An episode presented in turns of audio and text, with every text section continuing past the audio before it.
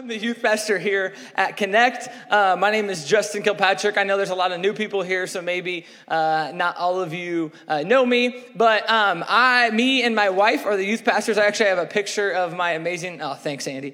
Uh, a picture of my family uh, right up here. This is my uh, beautiful wife, Caitlin. Um, and we have been married for eight years now. We just celebrated our eight year anniversary um, a few weeks ago. Thank you. Thank you. She's put up with me for eight years. Um, and these are our two uh, beautiful kids. Rowan, uh, the little boy here, he is three years old, and Luna is one. Um, he's not choking her out. Um, he's trying to tickle her so that she'll smile for the picture. Uh, we're we're going to go with that story. But yeah, that's my amazing family, uh, and they help me uh, lead here. And then also, um, we have an amazing group of youth volunteers. A lot of them are down here, and they uh, take their time every Sunday um, night going uh, to youth group and serving in our youth group, and they take their Tuesday nights and Thursdays and all that stuff going to games, um, and they really help lead um, our youth. So, would you guys just uh, help me give them a round of applause, uh, thanking them for everything um, that they do?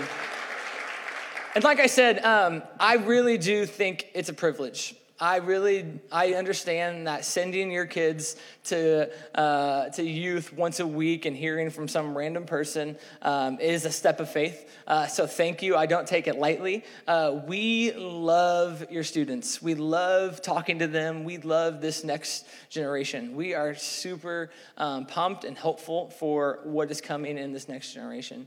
Um, and just real quick, I was reading a study um, a couple weeks ago, and it was this group, and they have been studying over the um, past years and asking uh, parents and teachers and leaders. Um, what is your opinion of Gen Z? Gen Z is pretty much anyone 21 and under right now.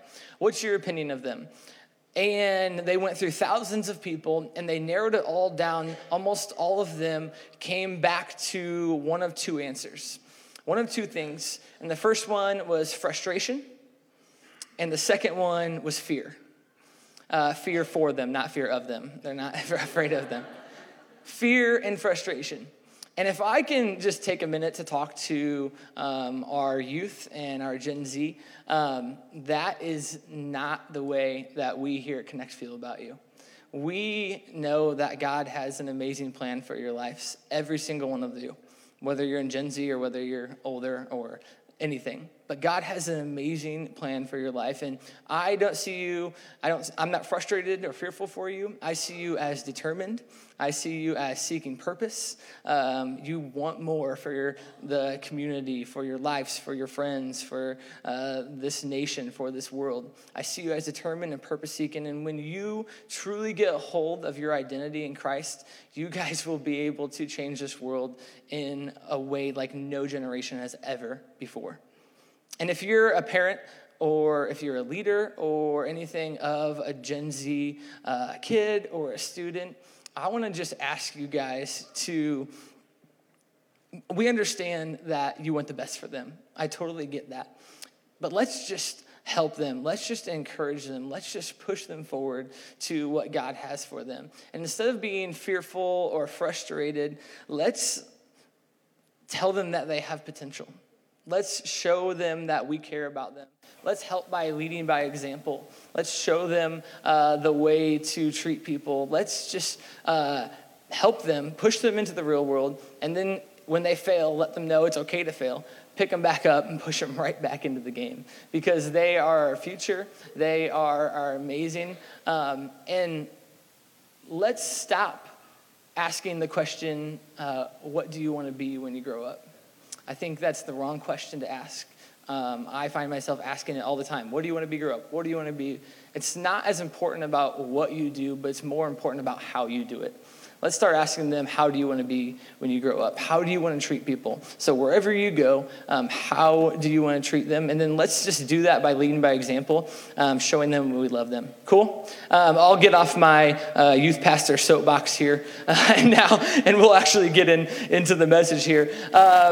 And this message, I am super excited. Um, I have been kind of praying about this, and as leaders and as a family, we've been talking a lot about this for the past uh, few months, really. Um, I feel like God has put it on my heart. But before we start, um, let's pray. Dear God, thank you for uh, everything that you've given us.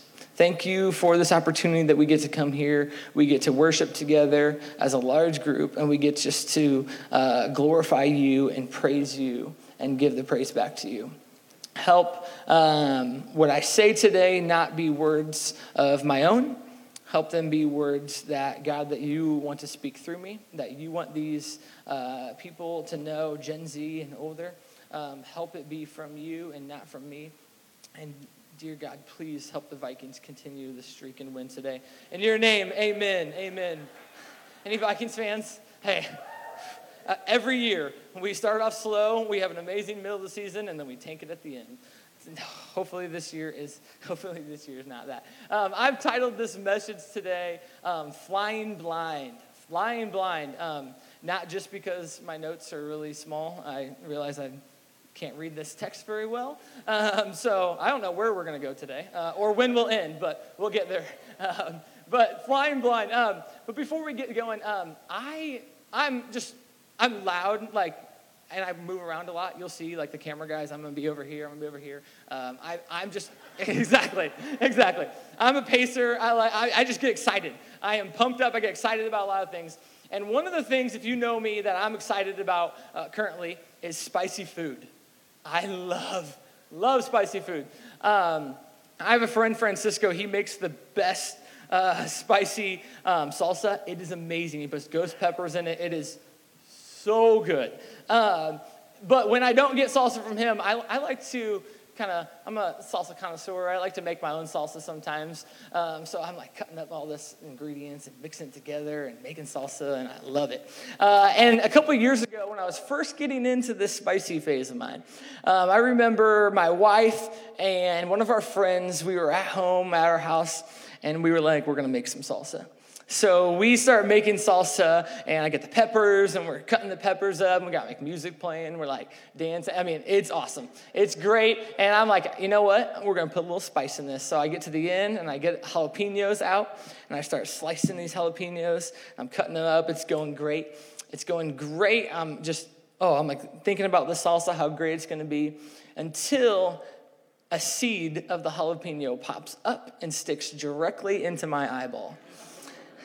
No joke. I was screaming. I was like, ah! I was freaking out. I thought I was going to like die. I was like, can you die from getting a jalapeno in the eye? Because I think I'm I'm about to. I'm yelling. Caitlin and my friend are like, they can't understand what I'm saying. So they're just like, they don't know what's going on. I'm running over to the faucet. I'm like, like rinsing my face under. And like, finally they realize like, oh, jalapeno, something. I'm so like, I'm running over to the fridge. I'm opening it up. I'm dumping like milk in my eyes, like, like just a mess all over the kitchen. And, and, um, my wife is probably one of the best medical professionals I've ever seen because she uses Google like a wizard. So she she Googled, uh, what do you do when something spicy gets stuck in the eye? And she's found that you like rip bread open and shove bread in your eyes. So she goes over and like rips bread out of the pantry and they're like pushing it out of my eyes and I'm like, ah! And I'm sitting here and I am just like, like, it's terrible. But the bread helped. It did. So if you just Pro tip for you. Uh, if you ever get a jalapeno in the eye, shove some bread in it. It'll solve it right up. But I thought I was going blind. I, it, was, it was terrible. It was one of the worst pains I've ever had.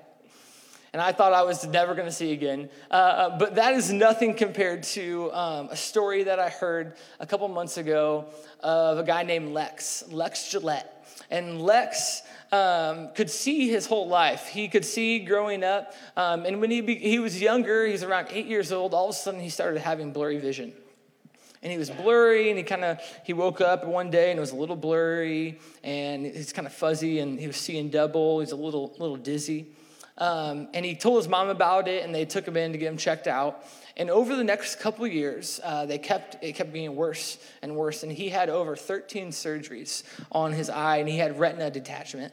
And he actually went 100% permanently blind at the age of eight, eight to nine.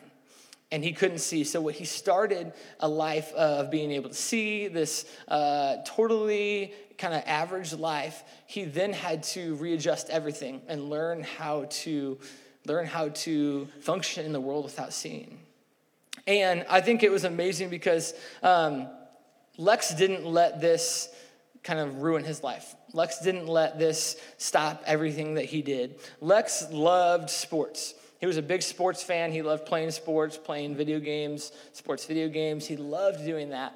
And he still wanted to do this. And his mom uh, was another big factor in his life. His mom pushed him and said, like, hey, this blindness doesn't define you. This you can do whatever you want. She even pushed him. She instead of uh, taking him to a, a, a, school where they could kind of help with his blindness and, and cater towards that, she left him in regular school, um, in regular um, public schools, because she wanted him to adjust. She said, "I know you can do this." And uh, Lex went on, his love for sports kept going on. He played as many sports as possible. And he, um, as he got older and older, he had a love for track and field, and especially long jump. And he started being amazing at long jump. He was like breaking records, and everyone's like, What is going on? This guy, he's totally blind. He's amazing at long jump. And Lex today is actually a Paralympic athlete for the United States and he jumps in competitions all across the world. He's been in the Olympics, the Paralympics, he's been in the World Championships, and he is a long jumper, and he goes flying through the air completely blind.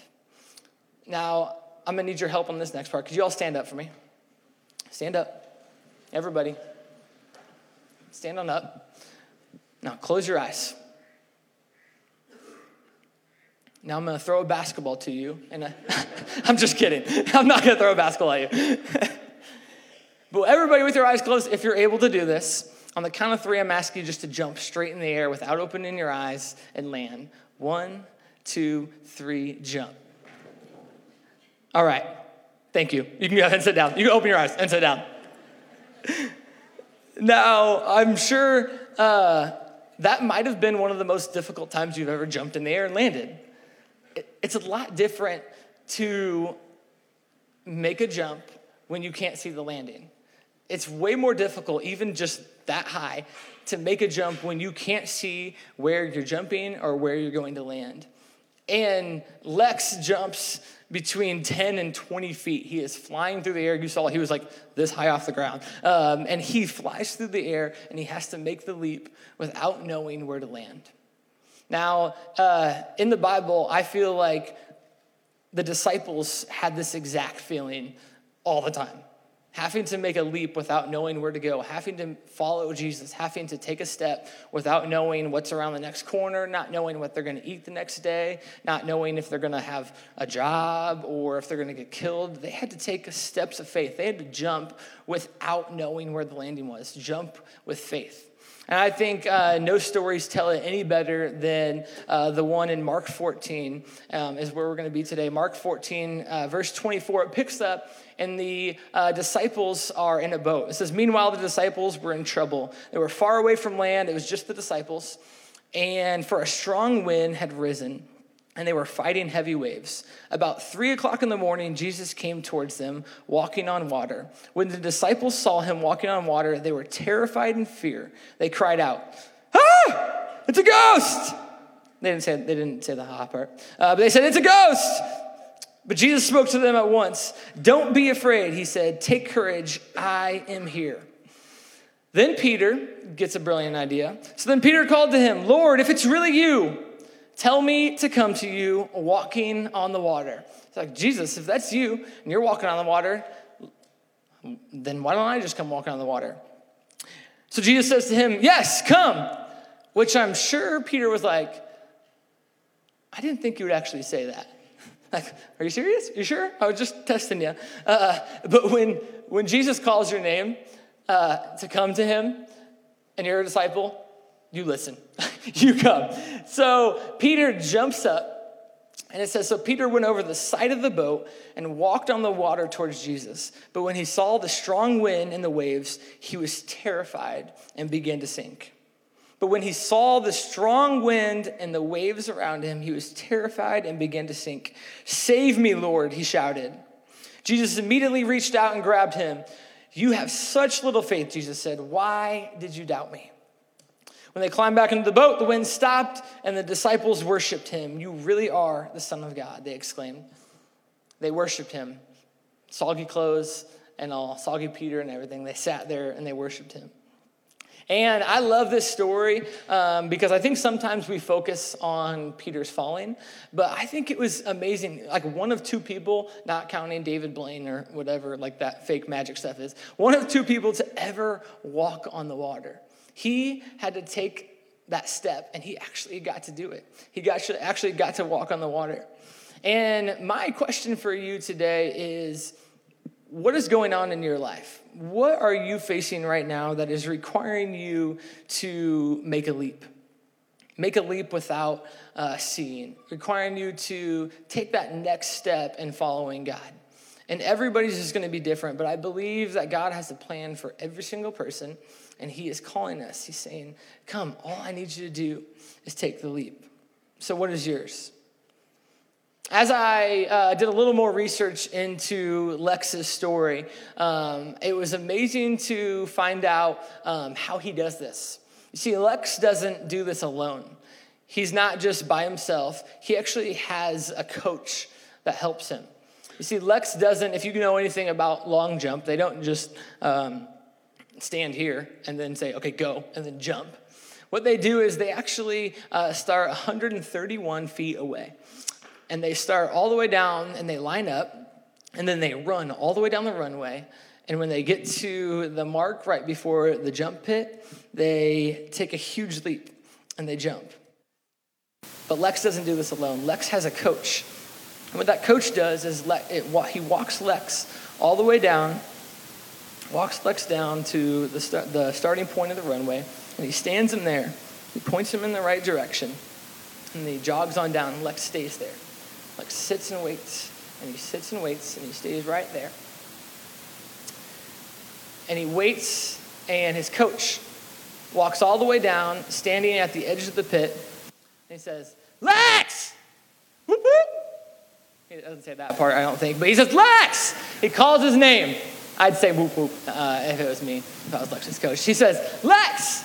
And he yells out so Lex can hear him. He can hear the direction where his coach is. And Lex gets ready. Coach yells it again, Lex! And when Lex is ready, he nods and gets going. And he's waiting. And he hears his coach call his name. And then the coach begins to yell, Fly! Fly! Fly! Fly! And as he's yelling, Fly, Lex takes off in the direction of his coach yelling the word fly. And he follows them and he gets faster and faster as he goes on. And he gets all the way down, uh, running full speed. And as soon as he gets to where he hears the coach, he jumps and flies through the air, past the coach, right into the big pit and lands. Flies right there.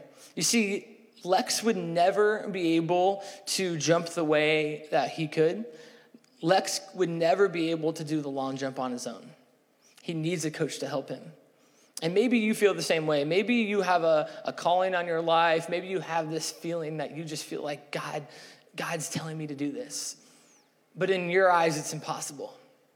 It's impossible to do. And honestly, maybe with just your eyes, it is impossible to do.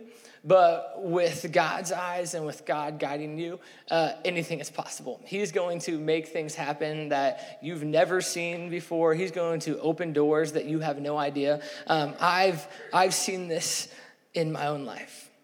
I've seen this. And God is our coach, and He is just at the jumping line, and He is calling our name. He's yelling out to us, and He's saying, Fly, fly, fly. All you have to do is hear God's voice and run and follow. Now, I know um, what you're thinking. Maybe you're like, I'm not sure about this whole, uh, you know, Christianity thing. I don't know where I'm at. Maybe you've been a Christian for a long time. Um, this is for everybody. I believe that no matter where you're at or no matter what you believe, God wants a relationship with you, and He is calling your name and asking you to run towards Him. But what happens when we can't hear God's voice? What happens when we feel like, I don't know, I, is he calling me? What is he saying to me? I feel like I heard him maybe one time, maybe back when I was a teenager, when I was younger, but now as I get into life, um, I can't hear God's voice. I can't hear what he's calling me to do. I can't hear um, what he's saying to me.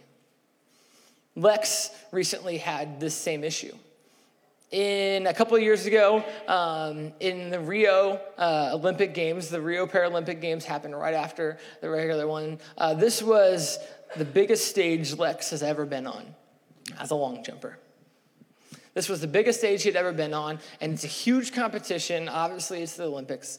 Um, and he goes to it. He's been training for years for this.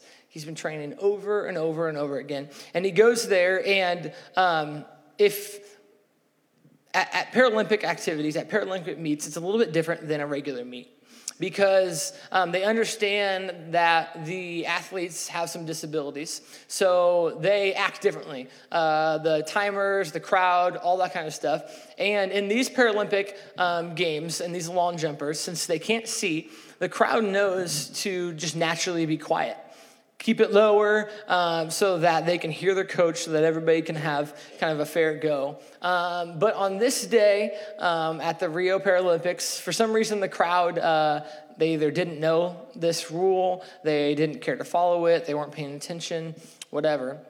And the crowd was just maybe it was the nice rio weather you know firing them up. Maybe it was the spicy food i don't know. Um, and they were just excited. They were going um, and they were cheering. And, and, and Lex is like, okay, well, you know, you got to go. You can't not jump. Came all the way to Rio for this. It's the biggest stage. So he goes, and his, his coach his coach takes him like usual, sets him on the line, runs all the way down to where the pit's at. And he's sitting there, and Lex is listening. And he yells, Lex! Lex! And he has to yell a couple times. Finally, Lex hears it. Lex understands. He's like, okay, I got it. My coach is there. And he's waiting, and his coach begins to yell, fly, fly, fly, just like regular. And even though it's kind of hard to hear, he, he faintly hears it. He understands, okay, I'm pointed in the right direction. So he begins to follow the voice of his coach. And he begins to follow, and he's, he's running. And as he starts to run, um, the crowd fires up. The crowd gets going, and he can't hear what his coach is saying. He slowly uh, loses track of his coach's voice and he veers off just slightly to run, to run, to run. And when the time comes where he's supposed to jump, he is off the side of the track, jumps, and completely crashes and misses the pit altogether because he couldn't hear his voice. He couldn't hear the coach's voice. So, my question for you today is what are the voices? What are the outside noises or distractions that are in your life that are causing you to lose track of or not be able to hear the voice of God in your life? What are the things outside that are preventing you from hearing God's plan, preventing you from knowing where to go? Um, we all have them. We all have these things. And I believe that all of us were created for a purpose. And that purpose is to love God, love others, and point others towards God. Love God, love others, and point others towards God.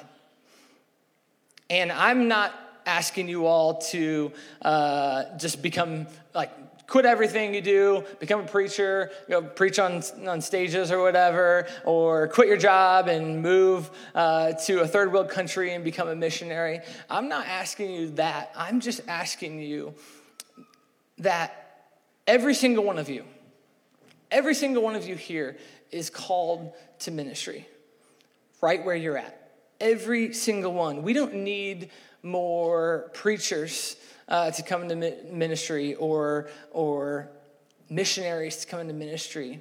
We need you. You are called to ministry. You, as a teacher, are called into ministry to show the love of God to the students that you have, to care for them, to love them, to be someone that they have a stability with, to be someone that believes in them. Businessmen, businesswomen, you are called to ministry in your in your jobs and the people that you lead by leading with integrity by leading with respect by looking different than maybe some other uh, bosses or other employees that they've had by showing them the love of god.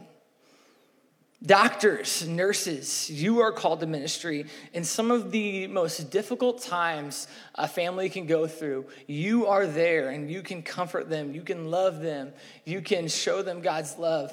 Moms whether you're working or whether you're not, you are called to ministry. You have such an important job. Moms, dads, you are shaping the next generation. You are speaking life into the next group that is growing up. You are called to ministry in your everyday lives. You are called to do that. We need that. You know, as a youth group, um, we've been kind of following the series over the past couple weeks and we've been talking um, about the idea of worship and fasting. Worship and fasting. And we talked about worship in our everyday lives and what that looks like and how fasting uh, plays into that. And we said how worship uh, isn't just what happens here on stage on Sunday morning. It's not just uh, music, it's not just things we're singing, but worship is something that we can live out our every in our everyday lives. It's something that we can live, we can focus on. And we said how worship is just aligning our priorities with God's priorities. That's all it is. Aligning our priorities with God and taking time out of our everyday life to stop, to notice where God is in our everyday life, to notice the people around us and align our priorities with His priorities. And we talked about fasting, um, and we asked uh, the youth group all to fast something. We didn't tell them not to eat anything. Uh, we tried to tell a middle schooler not to eat food. You're not going to succeed. Um, and so we asked them to fast things. And what that was, was that was just asking them to do something, to give up something in their life that was causing a distraction, that was causing them to miss out on what God was saying, to miss out on everyday life worship, to miss out on the plan that God has called them. The focus, the focus of aligning our priorities with God's priorities. And the reason why it's so difficult is because our culture is full of distractions. Our culture is full of constant noise and constant distractions and constant voices and maybe it's different for every one of you. Maybe for you, it's work. Maybe you're focused on work so much. Maybe for you, it's this little thing right here your cell phone. Um, I know for me, that was one of the big ones. One thing I'm fasting over this past couple weeks was social media. Maybe that's the distraction for you. There's these voice, this scroll, this constant scroll of comparison. Maybe for you, it's your jam packed schedule. Maybe for you, it's you've packed so much in, you're so busy. You've got work, you've got house, you got to keep up with the house, you've got um, travel, you've got kids that are in three different uh, travel sports all year round, and you're running and running and running, and you get home and you're wiped out by the end of the night just in time to throw on an episode of The Office to watch before you fall asleep. And we pack our schedules from morning to night, and we pack them so full and none of these things are bad. These all are not bad things. Please uh, hear me that. I'm not saying to quit all these things, but I'm saying, are they causing distractions that are causing you not to hear from God's voice? Or maybe it's our constant pursuit for success, our constant pursuit for the American dream. You guys have heard it. You guys have said it. I've said it. I heard it when I was younger. It's all about, hey, what are you going to be when you grow up? What are you going to be we hear it, we say, go to school. Focus really hard on your grades so you can get good grades, so that you can get into a good college and you can be in extracurricular activities, so you can have a really good degree, so that eventually you can get a really good job and you can you can get a good job and you can meet somebody nice you can get married you can get that dream car and that white picket fence and then you'll be happy and in our affluent world in our affluent uh, part of uh, the country for most of us that happens. For most of us for a lot of us we get that. And we are looking around and we are seeing a culture that is more anxious that is more depressed that is more searching for answers than ever before. Because no matter what, it is not enough. If we are not focused on God, if we are not focused on the calling that He has for our life, focused on building the kingdom of God, when we get everything that we thought we wanted, when we get everything that were these distractions, we realize that it is not enough. We have traded the kingdom of God for the American dream. And I want to encourage you guys today. Um, we're going to challenge you guys. Um, I'm going to ask you to take a step. I'm not going to ask you to raise your hand or to you know step up to the front or anything like that. But I'm going to ask you to all stand with us right now. Everyone, stand up across this. We're going to be ending this service here pretty soon. And as we end here, we're going to just identify something. I want you all to identify in your lives. You know there's noise. I'm sure when I said noise and distractions, you naturally thought of something. You were like, oh, that's mine.